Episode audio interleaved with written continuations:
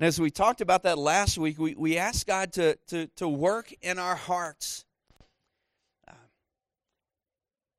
Anybody ever have a weird dream? Does anybody ever have strange dreams?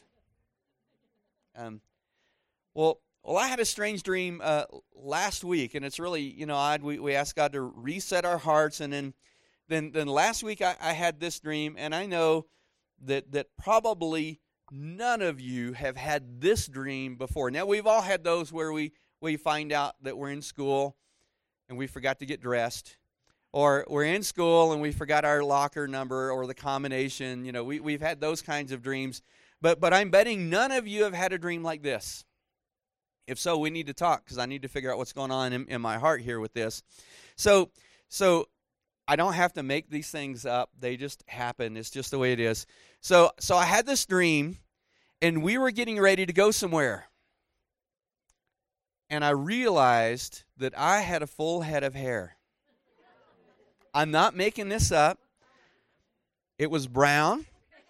It was really thick.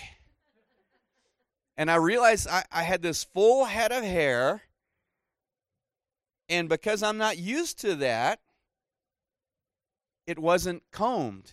It was mess. I feel for some of you guys. This must be how you wake up in the morning. Your hair's everywhere. It was sticking up. It was going every which way. And so I stopped. I mean, I don't know. Dreams are weird. I wasn't too shocked that all of a sudden I had a full head of hair. I just knew I needed to do something with it before we left. So I run to the bathroom and had my second realization. I don't have a comb or a brush. Now my wife does, but apparently that didn't occur to me in my dream. So I'm running around, and I forgot where I finally find a brush. And then I'm brushing my hair. I haven't done that in a really long time. And had my third realization. Before the cow licked it all off, he left a few cow licks on there. I would brush it, and it was sticking up. And then I remembered as a kid, I had like 3 big cow licks on my head. And I am. Hey guys, I can feel for you now. I've had the dream. I couldn't get my hair to do a thing. It doesn't have anything to do with the message. I just thought it was an interesting dream. Now, when you have weird dreams like that, you're going, what was I thinking when I went to bed? What did I eat? No more anchovies on pizza, or whatever that is. And it was just an all-around really strange dream. I woke up, and actually, to my delight, I did not have a full head of hair. I didn't have to go find a comb or a brush. And the cow licked it all off again. There's no other cow licks up there. And we began by asking God to reset our heart. This week we're going to ask God to reset our minds. And really, I don't know if you guys think about, maybe I think too much sometimes. Other times I probably don't think enough about things. But why do we end up doing the things that we do? How is it that we, have you ever done something and as soon as you did it, you're like, where'd that come from? What? Guys, we have this probably more than our spouses, our wives, but when you say something and as soon as you said it, you're like, that was stupid. Why did I say it? I'm sorry. We didn't say stupid in our house around the kids. Sorry, guys. That wasn't smart. Where did that come from? And so we began by asking God to change our hearts. Our hearts, that's our desires. That's our want-tos, right? And then today we're going to ask God to reset our minds. That's our thoughts and our ideas. And I want us to look at Romans chapter 12. I love this passage. You guys have heard me quote it several times. Romans, we're going to go ahead and start with verse 1, so we kind of get a run and start into this. Verse 2 is where we're going to camp for most of the day. Romans chapter 1 says, I appeal to you, therefore, brothers, by the mercies of God, to present your bodies as a living sacrifice, holy and acceptable to God, which is your spiritual worship. Do not be conformed to this world, but be transformed by the renewing of your mind, that by testing you may discern what is the will of God, what is good and acceptable and perfect. So when we're talking about renewing or resetting our minds, really what we're talking about is that we exchange the world's thoughts and attitudes for God's thoughts and attitudes. Let me say that again. When we talk about resetting or renewing our minds, we're talking about exchanging the world's thoughts and attitudes for God's thoughts and attitudes. Some of you may be thinking, why do we need to do that? Did I jump around on you? No, I didn't yet. Yes, I did. You're really good in following me. So why do we need to reset our minds? Why is that? Well, we can find it in verse 2. It says, do not be conformed to the world. We tend to be conformed to the world. Have you ever thought about that? Do you realize that we are heavily influenced by the world? Anybody? Or is it just me?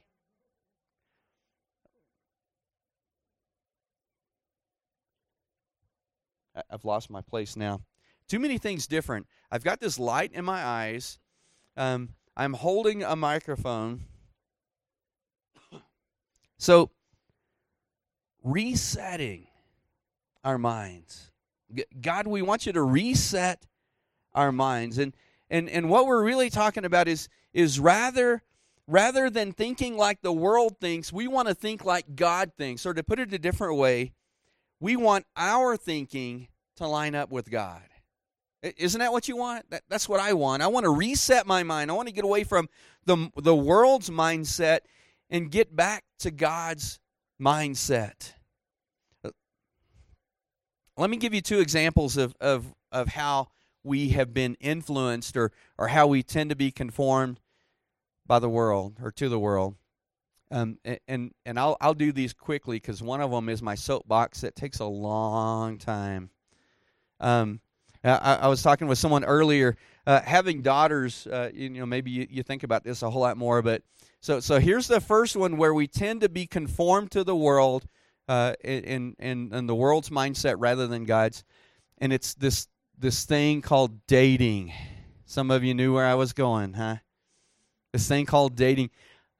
I have a lot of fun having these conversations with Christians. Because we talk about this, and I'll just say, and I sound like some wacko pastor guy, and you know that I am, but not so much. When I say, in my family, my daughters don't date.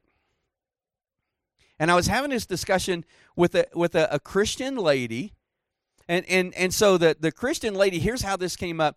I was talking about that Hope and I had gone to go see the new Star Wars movie. Any Star Wars fans in here? Yeah. We'd gone to go see the new Star Wars movie, and this Christian lady says, I can't believe you're a pastor and you took your daughter to go see that. And we'll talk about this some more in just a moment. That's talking about, this almost Buddhism, this Eastern, religious kind of stuff, the Force and all that. And I said, well... So I explained that to her, and I'll talk about that in just a moment. But I said, here's something that most people don't think about, dating. My daughters don't date. And she said, well, how do they find a husband? I said, well, that's what dads are for. No, it's not what I said. So I'll make a really long story, not quite so long. No, I'm kidding. I'll shorten it for you. So dating, first of all, little kids may cover their ears just for a moment. The world's view of dating, are you ready? Dating equals sex. I know I said that word. So that's what you need to understand, first of all. In our world, when they say that we're dating, that's included. All right, we're not going back to, when Cynthia and I were younger. We've been married 29 years. We got married when we were 6. She doesn't like when I say that. We were older. We were 7.5. So first of all, when we're talking the world's mindset, that's what dating is. Some of you are like, no, yes. Secondly, is so let's say that we've tweaked that a little bit as Christians, and we've taught our kids that's not included in dating, right? That you draw the line well before then. We'll go really big into holding hands. Until you're married, the most you can do is hold hands. Now, some of you know that won't work. But anyways, let's pretend holding hands. And the purpose of dating is to find a spouse, right? Because that's what this Christian lady said. Is your seventh grader looking for a spouse? She better not be. That's worse than dad picking him, right? But let's say that this is a learning thing, you know, for her, that she's preparing for marriage, and so she's learning through this dating where the line is drawn at holding hands. Well, here's what she's learning: that she likes someone, she has feelings for them, and so she dates them, and they hold hands until they don't get along anymore, and then they break up. Until another guy catches her eye. And mind you, all they did was hold hands. So, you know, we're well on this side of that line. And she finds another guy. And she likes him and he likes her. And so they date and they do, you know, they follow the rules. And the most they do is hold hands until they don't like each other anymore. And then they break up. Now, mind you, she's preparing for marriage. Do you want your daughter to prepare for marriage that way? Got real quiet. I told you, I'm going to try to make this short. This is just an example. This is not the message. So, I'll never forget the look on this Christian lady's face when I said my daughters don't date. Well, how are they going to find a husband? Well, not like that. Not like that. But that's what our world says. Our world says that we date to find someone that we're going to marry. And our world says that dating includes, you know, the other thing that I said a minute ago, and that we try it out, and if it doesn't work, then we move on to the next one, and we try it out, and it doesn't work. Listen, you and I both know, if you've been married any length of time, there's one point, I'll pick on us guys, that men, we look at her, and she looks at us, and we say, this isn't working. And if you've prepared for dating that way, then you break up and you go find someone else. What the Bible says is when it's not working, you work on it. Yeah? In fact, I'll encapsulate it and then I'll move on. Some of you are like, I didn't know I was going to get into a dating message. This is just an example. That's like when you get 50 minutes into the message and it's only the introduction. Oh. So here's the biblical principle. Nowhere in Scripture can I find that you are called to pursue a romantic relationship with anyone but your spouse. Ever. Ever. If you find it, you show me. But nowhere in Scripture can I find, are you called to pursue a romantic relationship with anyone but your spouse? You see the difference between the world and God? Let me give you the other one. This one ought to be a lot less, I don't know, it might be more uncomfortable for you. At least it won't have that S word in there. The parent-child relationship. This is another one that could be my soapbox, but I'll make it short. The world says when your child is 18, they're on their own. They make their own decisions. That parents, you take your hands off and you let them go. Show me in Scripture where it says that. In fact, I'm pretty sure the 10 Commandments were written to a bunch of adults, and it says in there, honor your mother and your father. It's not, we tell our kids that, and I'll tell my kid that now. Honor your mother and your father. And it's true. But nowhere in Scripture does that parent-child relationship end, ever.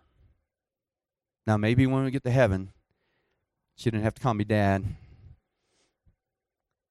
It doesn't end. But the world says, no, when they're 18, they're on their own. When they're 18, we can't tell them what to do. You see, I'd rather look at it as our parent-child relationship. Let's look how God deals with us. And so this might blow your minds a little bit, but you can ruminate on this later. God's interactions to humankind have been through two ways. One, through His Spirit, and the other through His Son, right? That's how God interacts in humankind with us. Jesus, while He was here, He was teacher. And so parents, when our kids are little, we're teacher. Oh, no, you don't do that. No, come here, you need to do this. And so we teach them, we show them, we instruct them, and it's a very one-on-one relationship. Jesus and His disciples, it was that way. He taught them. One of the greatest lessons I think they ever learned is when they fed the 5,000. Few loaves, few fishes, gives them 12 baskets, breaks up in there, blesses it, and says, go feed them. And I bet they were shaking in their sandals. And the more they went, I think the more they trusted. Now, 5,000 men, it says, besides the women and children, so 15,000 is a pretty conservative estimate. 12 guys feeding 15,000 people. I bet you by the end, they were like, no, here, take more. Jesus taught them. He was teacher. He was rabbi.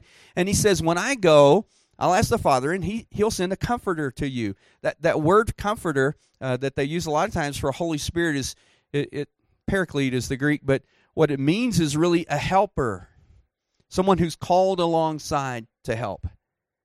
So for us, when our kids are little, we're teacher. When they're grown, we're helper. But listen, as long as I'm alive and as long as my daughters are alive, they're my daughters and I'm their daddy. And this one will always be my baby. So you get that? Now some of you are going, you missed the teenage years. Yeah, we don't talk about those. No, I'm kidding. When they're young, you're teacher. When they're grown, you're helper, but you're still mom and dad. The teenage years are a transition from teacher to helper, and that's what makes them so hard. Does that make sense to you? Do you see why we need to be transformed? Do you see why we need a reset of our mind? The world informs, and I won't ask for a show of hands, but I bet you, parents, you've thought that with your kids. Oh, they're 18 now. I can't tell them. No, they're on their own. They have to find their own way. Never in Scripture do you see that. Ever. Ever. We're always parent, always child. It changes, but it never ends. So let's look. We want our thinking to line up with God. So what we want is we want God to reset our minds, right? I want to get back to that. I want to get away from the world's thinking, and I want to get back to God's thinking. So let me quickly give you three things, and we know that God has to do the work, right? I always want to make sure we understand that. God does the work of transforming. He does the work of renewing, or God has to do the work of resetting our mind. That's why we're asking Him, God, reset my mind. But there's some things we can do that God will use to do this. So the first one is this. One, watch what goes in. Are you ready? How many of you know this song? I don't know the song, but I know the words. Be careful, little eyes, what you see. Be careful, little eyes, what you see, for the Father up above is looking down in love. So be careful, little eyes, what you see. Be careful, little ears, what you hear. You heard that song? Some of you are going to be singing that like the whole rest of the sermon. We need to watch what goes in. Now let me clarify. Not like some of us watch our weight. I watch my weight. I stand on the scale and say, wow. And then I go back and eat some more, and then I come back and stand on the scale and go, wow. Not like that. What we need to do is we need to be discerning. We need to be careful about what we let come in. Philippians 4:8 says this, Finally, brothers, whatever is true, whatever is honorable, whatever is just, whatever is pure, whatever is lovely, whatever is commendable, if there is any excellence, if there is anything worthy of praise, think about or think on these things. We need to be careful what goes into our minds. That means what you hear. Be careful, little ears, what you hear. Got your toes curled up? Anybody wear their steel-toe boots this morning? Your music? Now I know for some of you, you're like, I gave up heavy metal long ago.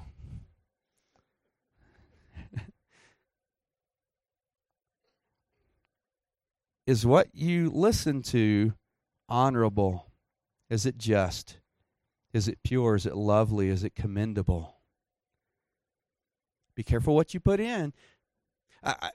We did a study with the students a while back, and a pastor in there was talking about this thing in a little bit different context. And he said, and then he said some words that were demeaning for women. He said, I want you to go look at your playlist, and if any of your songs have any of these words in it, you need to delete those songs from your playlist. Then he paused a moment, and he said, I know what you're thinking. Some of you are going to think, I don't have any more songs left. But think about what you listen to, what it's saying. And if it's not commendable, if it's not lovely, if it's not pure, if it's not just, get rid of it. I told you my dad's music was who's cheating who and who's being true and who don't even care anymore. And my favorite all-time, because some of you weren't here last week, my favorite all-time country western song, are you ready? My wife ran off with my best friend, and I miss him.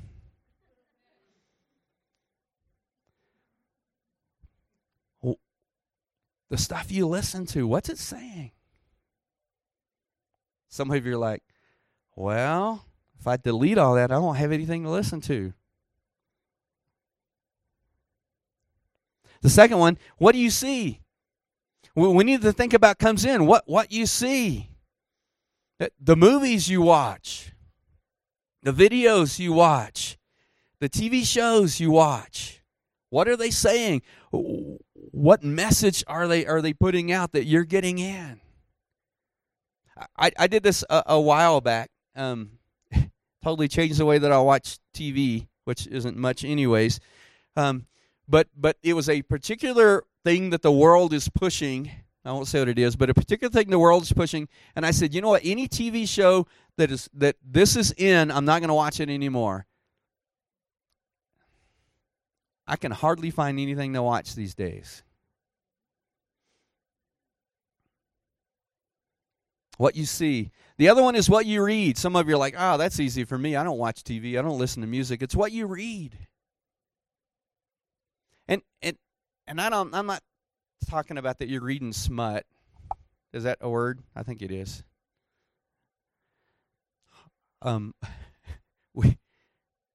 Wow. I don't even know if I should say this, but here we go. We went to a used bookstore yesterday in Las Cruces, and I'm always interested now as I'm reading the genres, because that's changing. I don't know if you know that. There's a paranormal romance genre now. Twilight, you know, kind of did that. Vampires and werewolves, romantic, you know, anyways. Erotic romance. Well, that was one of their sections. Now, I couldn't find leadership and I couldn't find management, but somehow I found that one. Be careful what you read. And not just in that realm, but what is it espousing? What is it saying? What is the message that it's putting out? Now, I like Tom Clancy kind of novels. I like spy novels. I had to quit reading Tom Clancy. I don't think he wrote anymore. I think he already had another writer that was doing his stuff. I think it was The Bear and the Dragon was the last one that I read of his, because it they had to throw in, you know, this one scene in there, I guess. It was the scene in my mind. It was words on a paper. Be careful what you read. Then the final one, be careful who you're with. Proverbs 13:20 says, he who walks with the wise becomes wise, but the companion of fools suffers harm. I remember as a fairly new Christian, I was working construction. We were working on roofs. Man, if you want to know what hell's going to be like, you do roofs in Texas in the summertime, and it's like a you're getting there. And I think I hit my thumb with a hammer, and that was one of the cool things. God cleaned up my language. Just it was one of the things He did when I became a Christian. But this word popped in my head, and I thought, where did that come from? And so I started listening, and all the guys, except for my best friend, who was also a believer, I mean, you're hearing these words. You know, if you beeped them out, there wouldn't be anything but beeps when they talk. Be careful who you're with. It affects who you are. So the first thing is we need to watch what goes in. We need to be really careful about what we let come into our minds. If we don't want to be conformed to the world, then we need to be careful what we let come in. Here's the second thing. Filter everything through Scripture. The second part of this passage we read, verse 2, the last part of that says, that by testing you may discern what the will of God is. Listen, let me give you two questions that you can ask yourself whenever you're watching. And this goes back to my conversation with the Christian lady. I can't believe you and your daughter went to go see Star Wars. I'm like, good grief, there's not like a bad scene in there. If they cussed, it was probably something you wouldn't even recognize as cussing anyways. Two questions. Filter everything through Scripture. Ask, what does the world say in this? And that's what we did. I've done that for a long time with my kids. What does the world say? Star Wars. So what does that say about God? Well, it says God is this impersonal force. And He's in everything. And there's the good side of the force.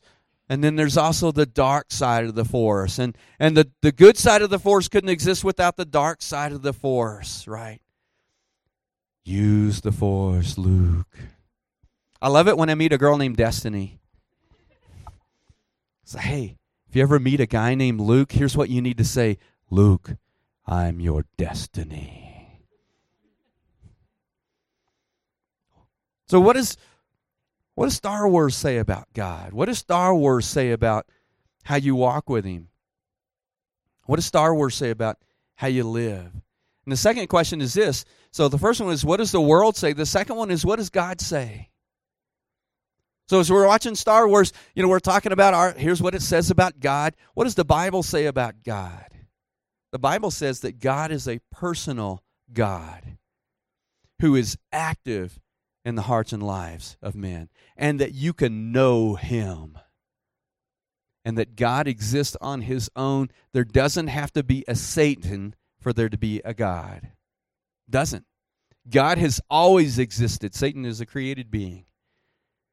And so you can walk through those, but filter everything through Scripture as you walk around. If we want to renew our minds, if we want to reset with our minds, start filtering everything through Scripture. Listen, you're going to start to see some big differences between what the world says and what God says. What you're going to find is that you're no longer becoming conformed to the world because you can recognize really quickly. You can be discerning, like it says in the last part of verse 2, discerning between, well, that's not right. Let me give you a couple of examples of the world pushing in. But if you know what God says, immediately you'll find out. And I mentioned these before. One is this. God helps those who help themselves. Well, they set it on little house on the prairie. It must be right. God helps those that help themselves. And when you know what God says right away, you're like, nuh-uh. God helps those who cannot help themselves. See, here's the problem. We can't do anything about our sin. Jesus wouldn't have had to die on the cross if we could have fixed our sins. If we could help ourselves, then we wouldn't depend on God. And that's related to the second one. The second one is this. God will never give you more than you can handle. There's a Hebrew word for that. Baloney. Because when I read in Scripture, I see all the time God letting people get into a situation that they cannot handle. Why? Because He wants them to trust Him. Quick example, three guys, Shadrach and Benny, if you're a VeggieTale fan. The Bible calls them Shadrach, Meshach, and Abednego. God never gives you more than you can handle, right? That's why he let them be thrown into the fiery furnace, because we can handle that, can't we? It was heated 7 times its normal temperature, and when the guys opened it, it incinerated them. Poof. Because we can handle that, can't we? No. The cool thing about that story is later on, you just got to love the Bible. The king looks in there and he says, hey, how many guys do we throw in there? Well, everyone else is scared to answer anything the king asks by now. But one of them ventures and says, 3, O king. Is that the right answer? He says, well, there's 4 of them in there now. One of them looks like the Son of God. You see, the truth is not that God doesn't give us more than we can handle. The truth is that God will carry us through the fire. He just wants us to trust him. Filter everything through Scripture. And that leads us to the final thing, memorize Scripture. It's kind of hard to filter stuff through Scripture when you don't know what Scripture says, right? Deuteronomy chapter 6, verses 5 and 6 say this, "You shall love the Lord your God with all your heart, with all your soul, with all your might, and these words that I command you today shall be on your heart." Memorize Scripture. We are transformed by the renewing of our minds. Now, I've got some good news and I've got some bad news for you. I'll give you the bad news first. You get to a certain age and your mind isn't quite as pliable as it used to be. They say that you can't teach an old dog new tricks. I think you can. It just takes longer. So memorizing Scripture as a mature adult might be a little bit harder than it used to be. But you can still do it. How do I know? Uh-oh, I just messed up with my example. I was going to say because you have to have passwords for everything nowadays, but I know most of you enough to know that you forget your passwords all the time. I reset mine about every other week because I can't remember. You can. You just need to work at it. So the older you are, it's like learning a language. The older you are, the more you have to work at it, but you can still memorize Scripture. You get it into your heart by first getting it into your head. That's why we need to be careful what comes into our minds. Good news is this. The Scripture that you memorize while you're young will stick with you. Most of the Scripture that I remember, I memorized as a 16-year-old kid. I know what you're saying. Well, that was only 5 years ago, Pastor Larry, so it will stick with you. 1 John 1:9. If you confess your sins, he's faithful and just to forgive you of your sins and to cleanse you from all unrighteousness. Joshua 1:8, we're going to talk about that next week. But this book of the law shall not depart from your mouth, but you shall meditate on it day and night, so that you may be careful to do all that is written in it. For then will you find, then will your way be prosperous, and then will you find success. 16-year-old kid memorized that, and a 52-year-old man still remembers. I'm talking about my friend, not me. Memorize Scripture. So be careful what you let in. Filter everything through Scripture. And then work on memorizing Scripture. God will use those things to renew or to reset your mind. And that's how we're changed. That's how God works in our hearts. That's how he changes us and makes us into the image of Christ. Remember, there were 3 things we talked about that are required for a reset. First is surrender. Some of you are like, I got to quit listening to some things that I listen to. Maybe. I got to quit watching some of the TV shows that I watch. Maybe. I have to quit reading that book, but he's coming out with a new one. Yeah. That's why it's called surrender. You give it up to God. I've had to find some new, actually, I didn't have to find new TV shows. I just had to give up some of the ones I was watching. Surrender, the second one is focus, and really what we talked about here is just trusting Christ for everything.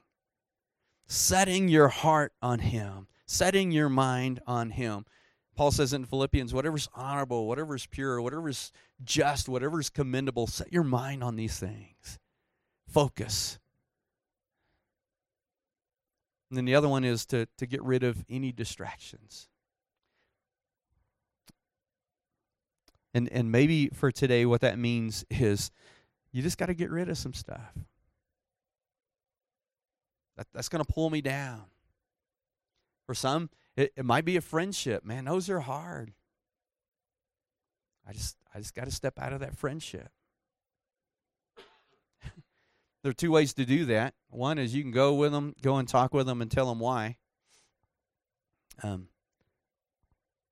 Sometimes that goes well, and sometimes it doesn't. The second one's a chicken way out that I tend to do, and that is that you just kind of back off a little bit. Surrender, give it to God.